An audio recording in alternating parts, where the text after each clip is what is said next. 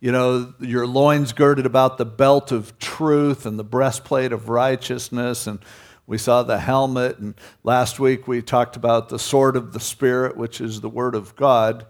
Now, the, what he goes into now in these next three verses, a lot of times people neglect this when they're talking about the whole armor of God. And they go down the various pieces of armor and you know your feet and so on. And, and, and then they come to this last section and act like it's not a part of it. In reality these three verses on prayer are in a sense defining the whole way that god gets things done.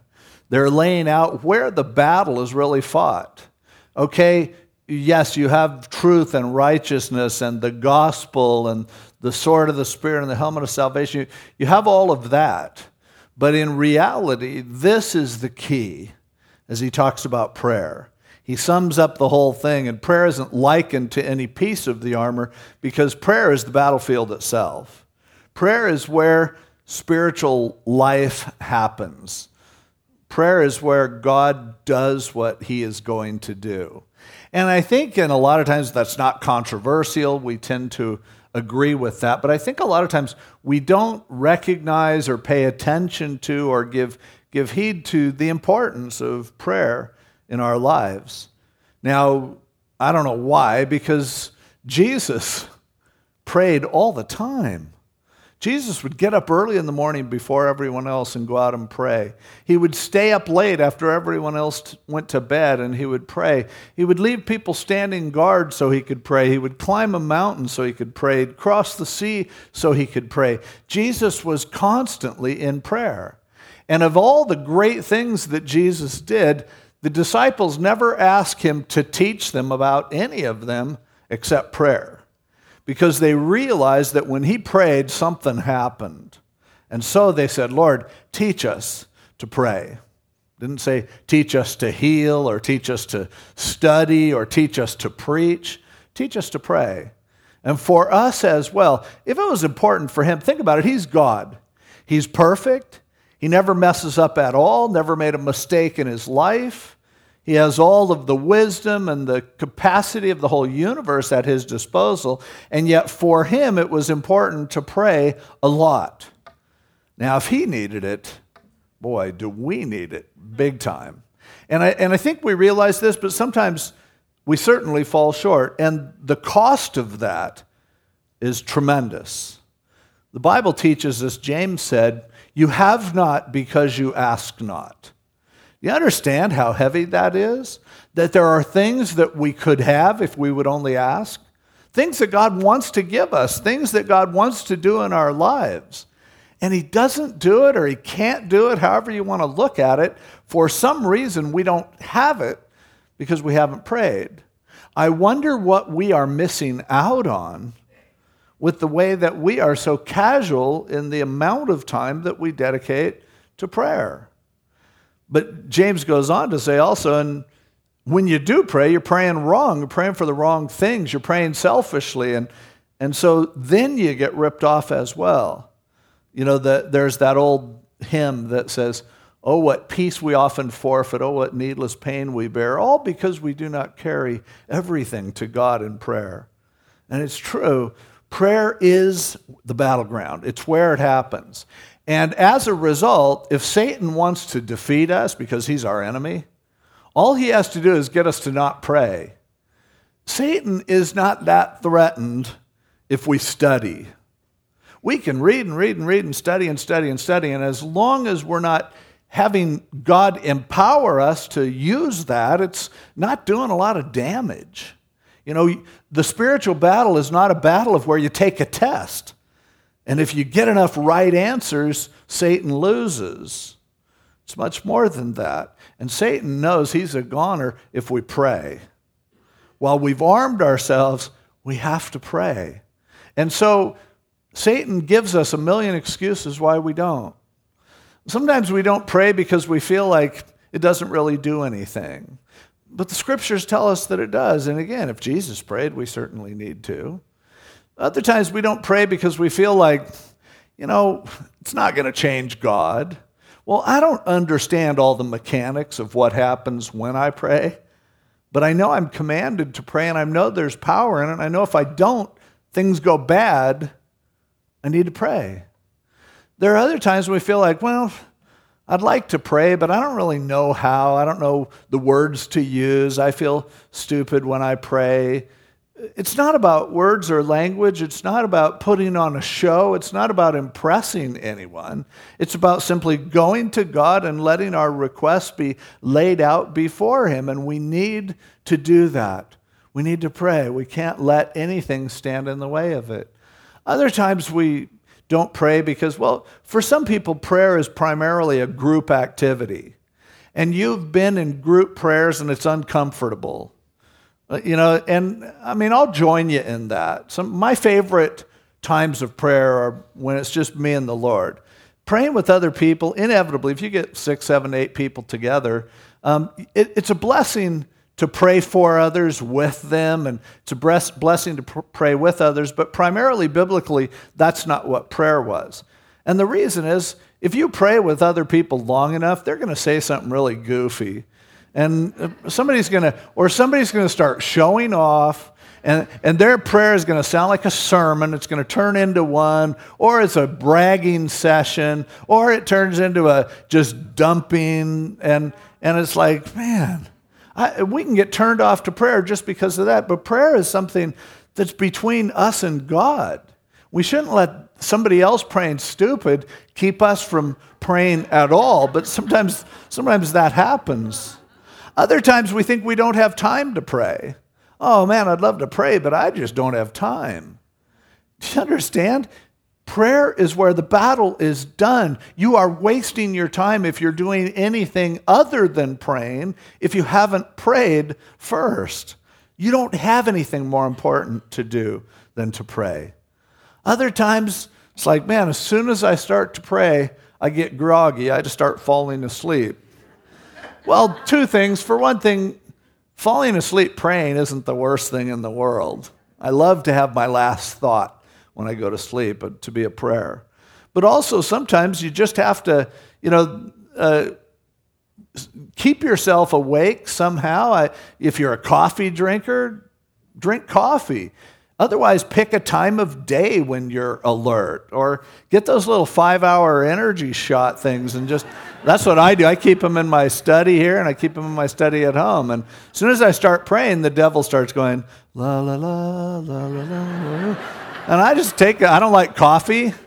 I mean, I, I think coffee is something God probably invented to keep people awake, but I don't like it. But God's perfect invention to keep people awake is chocolate, but it's really bad for you. So those other things are, you know, sugar free, bunch of whatever they put in those things. But I know it wakes me up. But we got to pray. The devil wants you to go, go to sleep instead of pray. He wants you to even work rather than pray. But prayer is where the battle is fought. And we are missing out hugely because we don't pray. And so, here, beginning with verse 18, let's take a look at this. This, remember, is what this is spiritual warfare number seven in our study. This is what it all comes down to.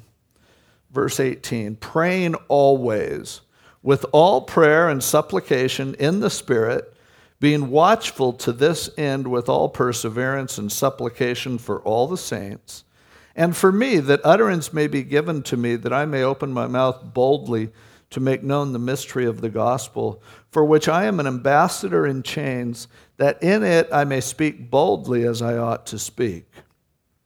Wow, there is a, a ton of stuff in here about prayer.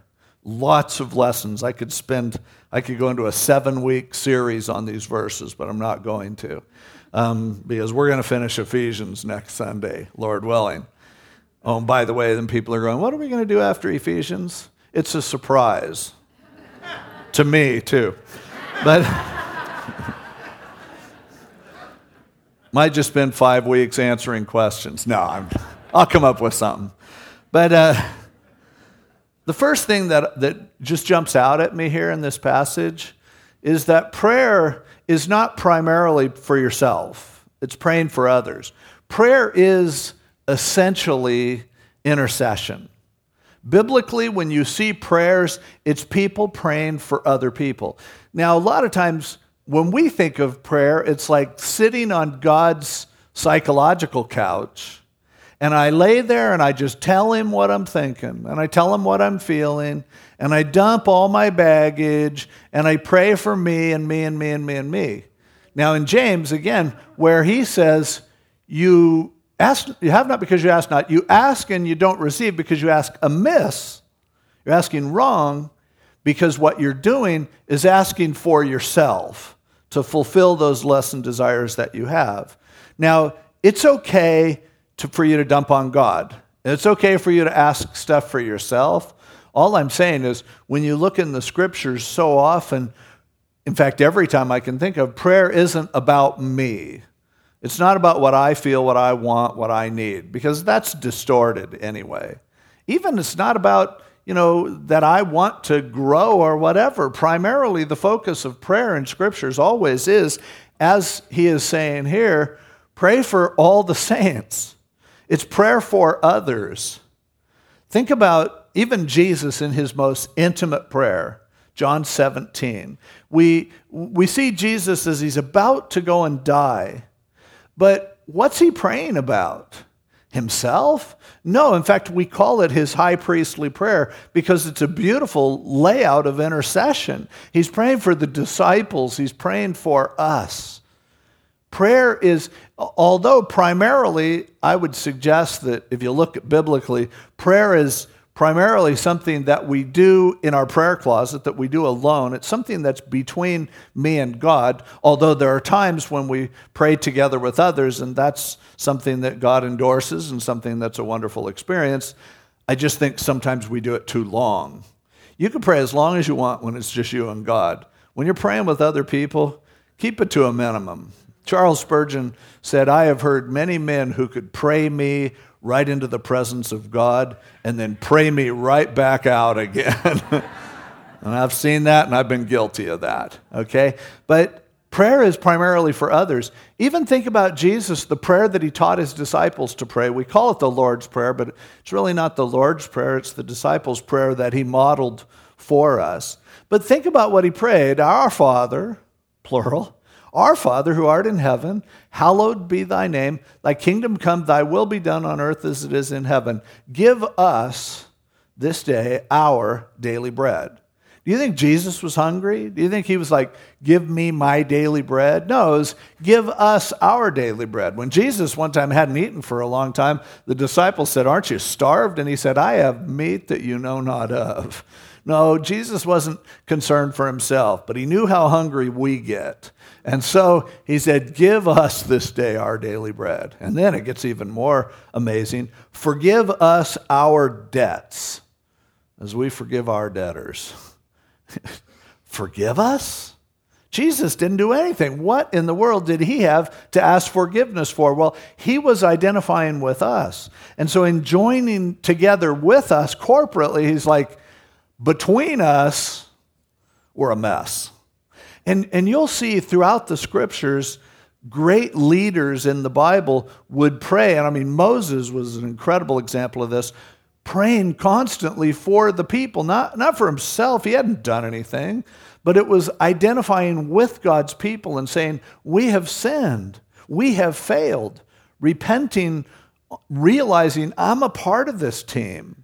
You know, this is, this is me. I remember reading about one. Uh, an NBA player. I can't remember who it was that was in that was in. Uh, he was a roommate of Elgin Baylor. Elgin Baylor played for the Lakers way back, and and Elgin Baylor had a great night where he scored over 50 points. And this guy was a bench warmer, and he scored three points. And when they got into the limousine, everybody's snapping pictures and everything. And, and this other player said to Elgin Baylor, he said, hey, pretty good, 54 for our car, you know, because it was like, look, we scored all these points.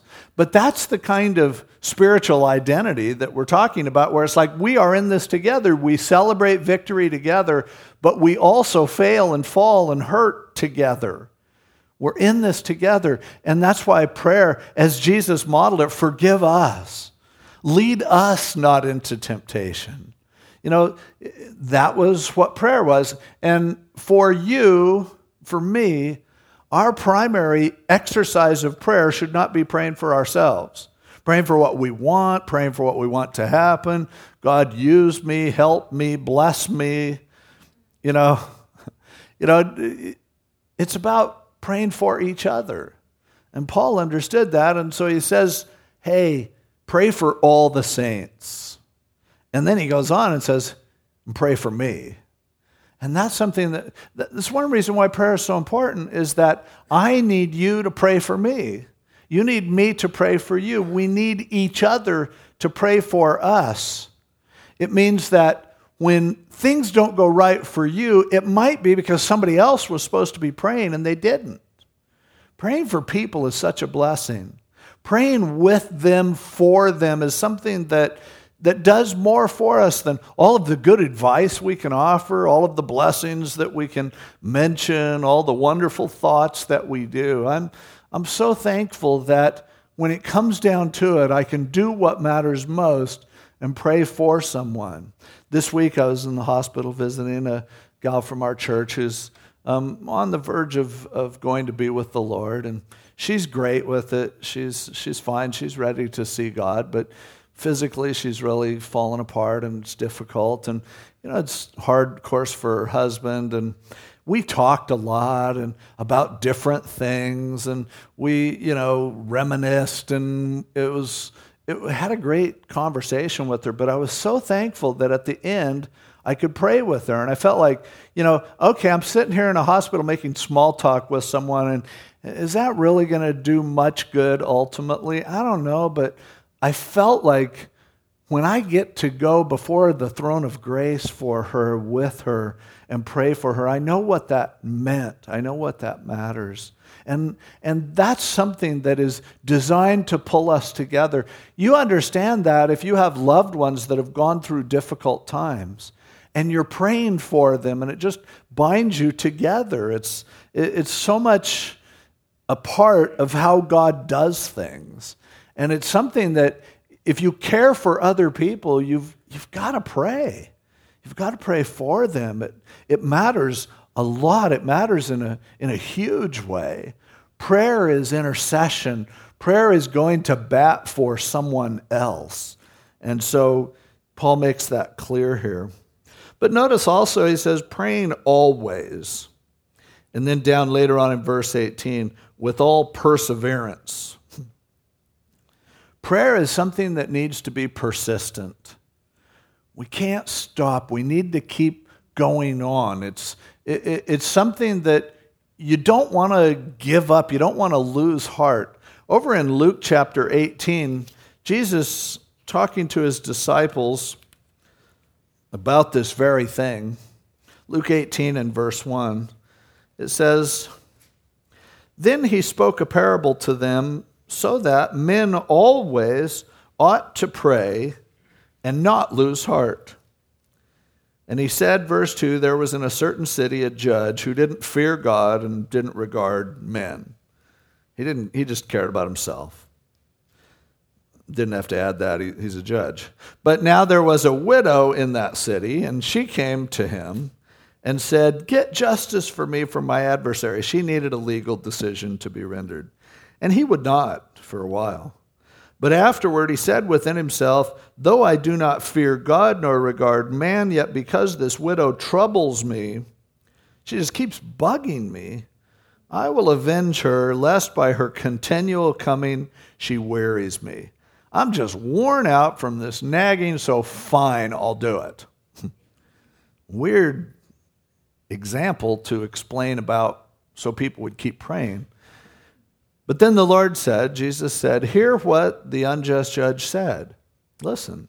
And shall God not avenge his own elect who cry out day and night to him, though he bears long with them? I tell you that he will avenge them speedily. Nevertheless, when the Son of Man comes, will he really find faith on the earth? So Jesus said, look, even in a worldly situation where a person doesn't care about God at all, if you ask like you really mean it and you continue to ask, the squeaky wheel gets the grease. Now, he's not saying that you need to keep bugging God, that you know you need to pester him so that he will answer the prayer. But what does he say? Is God going to find faith on the earth? Are you faithful, enough, faithful enough to stick with this? And of course, he will answer you. If an unjust judge will answer someone who's persistent, of course, when you cry to God day and night, of course he'll answer. Of course he's going to do it, and he'll do it right on time. He'll do it with perfect timing, speedily. But remember, Jesus told the parable so that we wouldn't give up. So many times we pray for somebody, and then it's like, okay, I did that. It's over. And also, what we see here is there's a passionate element to it. You show your faithfulness as you continue to pray, crying out day and night. Notice here in Ephesians 6, it says prayer and supplication. Prayer is asking, supplic- supplicating is passionately appealing and, and, and begging. And, and, and again, with perseverance and supplication in the end of verse 18. So when we pray, we need to pray like we really mean it. When we pray, we need to want God to do something. We need to pray like it's really going to make a difference. And we need to continue to pray and not to give up and not to fall short. There are people who have prayed for someone for years and years and years. And then amazingly, they continue to pray when everyone else has given up. And boom, God answers that prayer. And we've just got to keep praying. I know people who have gone through great trials in their marriages, even. And a godly person who's praying for their spouse, and everyone's just going, give it up. Okay, don't even tell us to pray for that loser anymore. We've prayed. Obviously, God's not going to answer. Wake up and smell the coffee. Hang it up. Go while the getting's good and get out of there. And yet, inside the heart of that person was, I will not let go. I am going to continue to pray. And what a glorious thing it is when then finally that prayer is answered because somebody hung in there. Now, there is a place where God may show you, stop praying for that. But until he does, like Paul said, he was praying to be delivered from his thorn in the flesh. And after three times of crying out to God, at that point, God said to him, My grace is sufficient for you. I am using this. Yours, your weakness will be made perfect in my strength. Let it go. And if God does that to you, fine. If He doesn't, keep praying. Man, I remember there was an old, old um, Jewish Christian, Danny Rose, that we knew when I was a little kid. And he was involved at the, at the uh, Jewish evangelism department down at the Church of the Open Door. And, and Danny, you know, it's hard for Jews to get saved. And it, if you are a Jew who has come to Jesus as your Messiah, you're pretty rare. And he was, and he continued to pray for his relatives. He lived for a long time. He, came, he became a Christian as a young man. And for 80 some years, he continued to pray for all of his relatives, and none of them accepted the Lord. But thankfully, Danny Rose kept praying. And thankfully, he lived a long time. He lived to be over 100 and ended up seeing finally hundreds of his family members come to Jesus because he prayed when nobody else would. He continued to pray and he prayed like he meant it and he wanted it to happen. And God answered beautifully for those prayers. And we need to hang in there. This is a battle, this is the battlefield.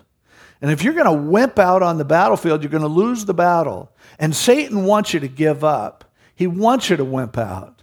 But Jesus eh, taught us, and Paul here is reminding us no, you keep praying passionately, persistently.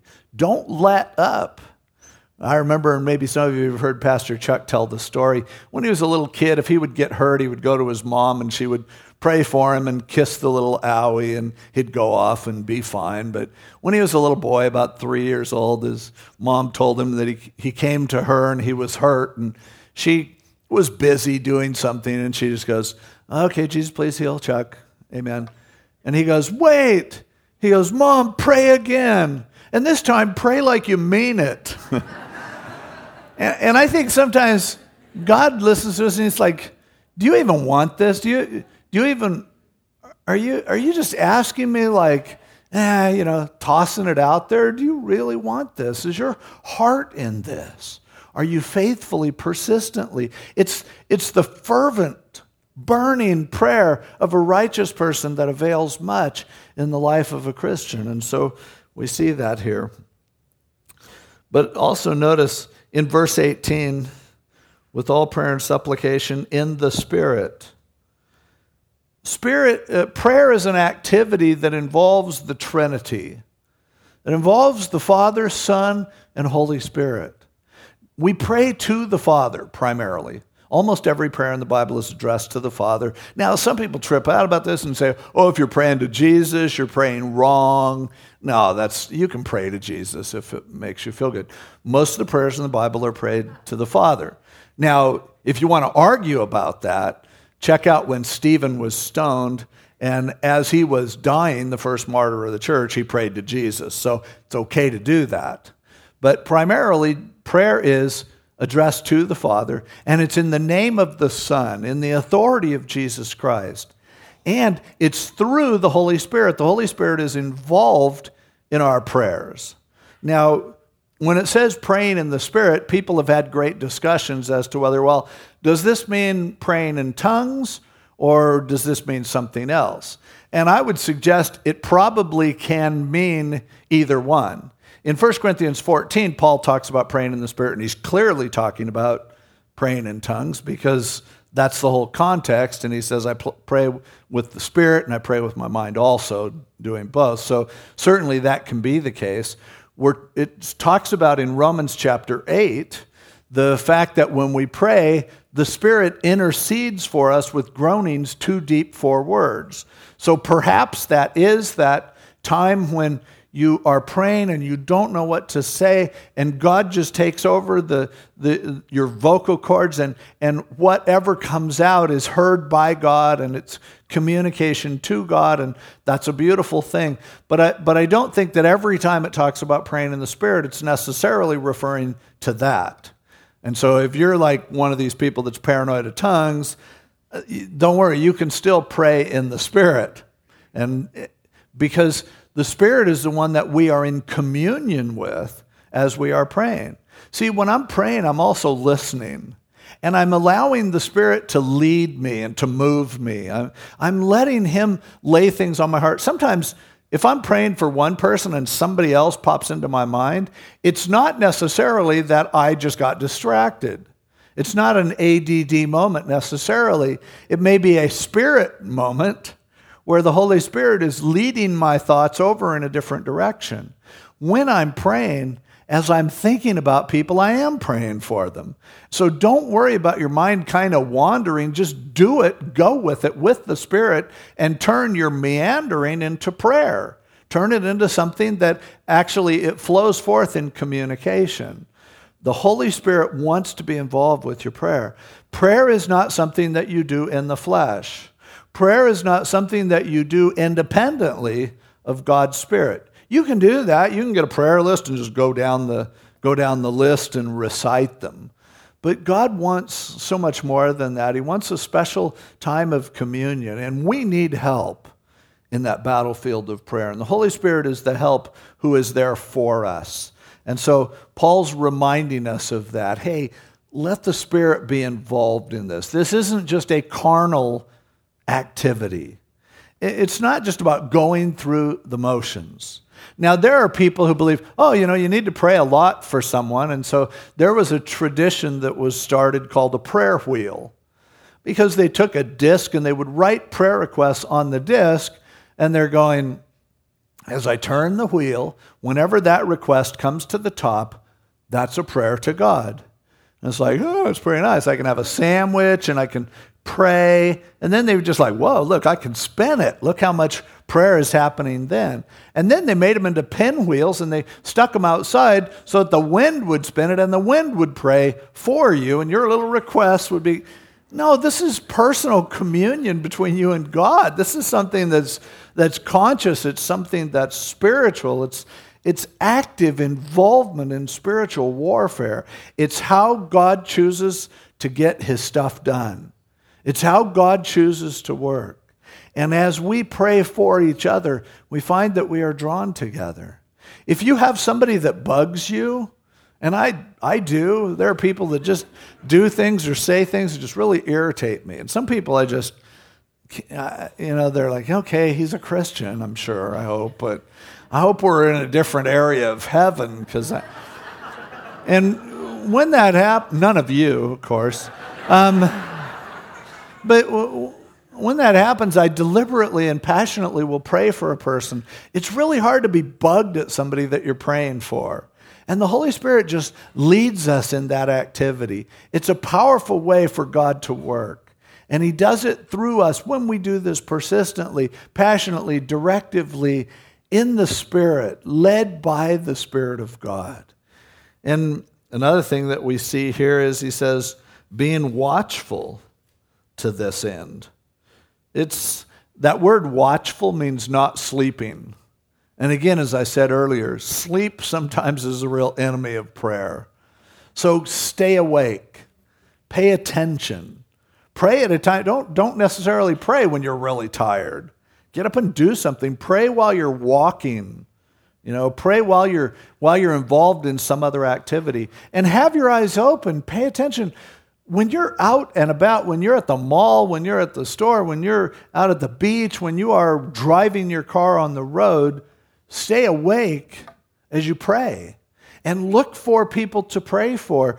You see somebody on the street, and it's like, it can either be, look at that bum, I don't believe he'd really work for food, and I, or it could be, I should pray for that guy. You know, I, I kind of learned this lesson a little bit when I was dating Anne. And I had I shouldn't even tell you the story because it makes me look in a horrible light, but it'll give you some insight into why you should pray for me.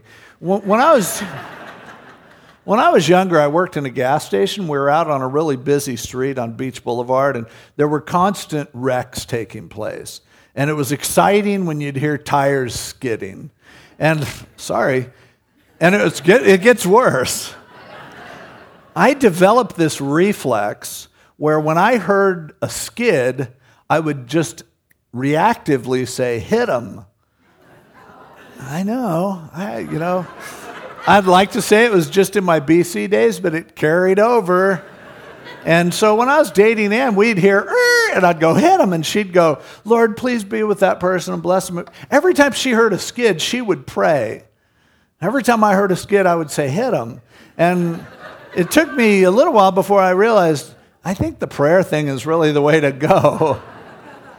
but how many times around you is there an opportunity to pray and make a real difference for someone? And, and yet we don't take that. If you have not because you ask not, and we are to pray for each other, other people are getting ripped off because you don't pray. Other people are missing out on what God wants to do because He's waiting for you to ask. And that's powerful stuff. That's amazing stuff. I mean, and, and then Paul goes on. Oh, it's getting late. Um, Paul goes on and says, and for me. I love that Paul said, pray for me. You see this throughout his epistles. He is always saying, I am praying for you, and here's what I'm praying. And would you pray for me? It's a humbling sort of thing to ask someone to pray. But Paul had no problem doing that. And for me, that utterance may be given to me, that I may open my mouth boldly to make known the mystery of the gospel, for which I am an ambassador in chains, that in it I may speak boldly as I ought to speak. First, I love that phrase I'm an ambassador in chains. I am representing someone to another culture, to another land and for me, my gig is I'm imprisoned most of the time. But I am an ambassador and I am carrying a message to people who desperately need it. And then he says, Pray for me. Pray for me that I will be able to say it right. Now, Paul really need that? The guy was so eloquent. He had such a way with words, and yet he's going, Pray for me that I'll be able to put the gospel into words in such a way that people will understand it and comprehend it and respond to it. Pray for eloquence for me. And then, even more amazing, I think, pray for boldness. Paul? I mean, come on, he was always getting beat up for preaching the gospel. And he boldly stood out and did that right to the very end. And yet he prayed here and other places pray for boldness for me. Go through the book of Acts and look how many times the disciples and others prayed for boldness and they were bold. And you go, why'd they pray for boldness? They were already bold. Well, did you ever stop and think maybe the reason they're bold is because they were always asking people to pray that they would be bold, and therefore God was answering those prayers? Or maybe they realized when I'm bold, great things happen. Pray for me that I'll be even more bold. And this is something I know for me as a pastor. I would love it if you would pray this for me. And you may go, oh no, Dave, we don't want you to be any more bold than you are. But truthfully, every day, it's, it's not easy to just say what God says and to do what you know is right. That is a battle. It's a battle for all of us.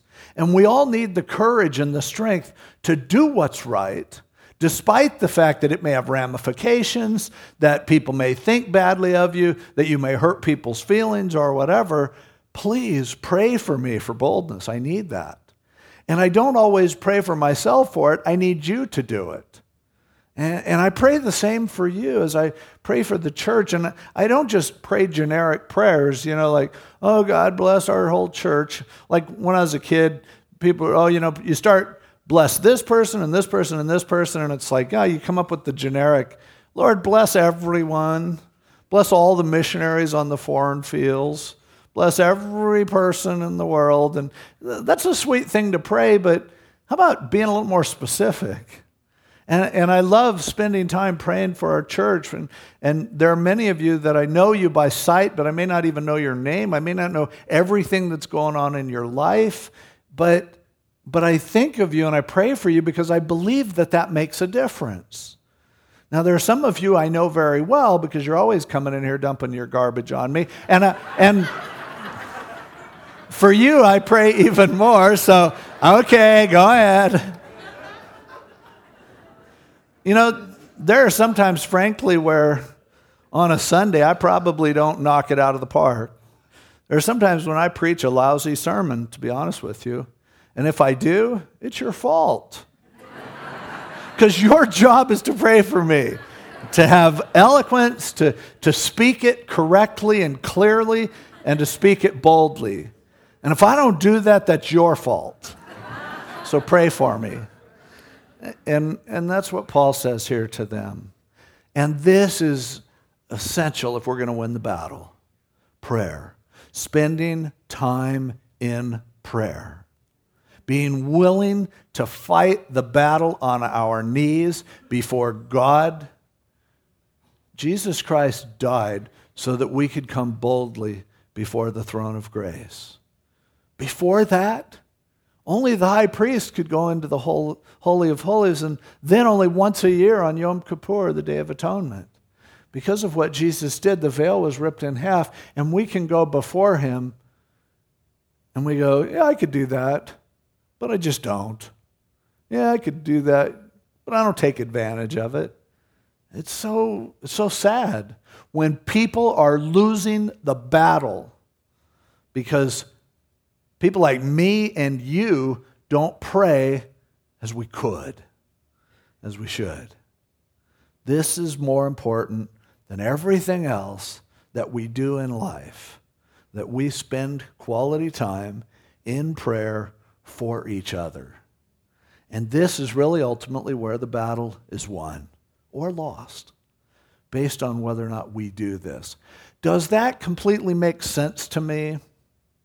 No, honestly. There's a lot that I don't understand about prayer. Come on Wednesday night and ask me questions about prayer, and a lot of times my answer is going to be, I don't know. But I know this clearly, the scripture teaches This is where the rubber meets the road. This is where the battle happens. This is where it is won. We all stand or fall based on whether we will all do this for each other. And that's God. That's His command. That's His guarantee. That's our charge as soldiers that we put this first ahead of everything else. Let's pray. Lord, thank you for your promises, for your word, for these reminders. Oh, we know how your heart longs to see us discover the power of prayer because you're waiting and wanting to do so much more for us if, if we'll just pray for each other. So, God, remind us of this as Satan tries every trick in his book to hold us back from the power of prayer. God, help us to diligently step out and invest time and schedule time and say no to a bunch of other things so that we can say yes to prayer. As your disciples never ask you to teach them to preach or to study or to heal, they ask you, teach us to pray. And we ask you also, teach us to pray. Not just how to pray, teach us to pray.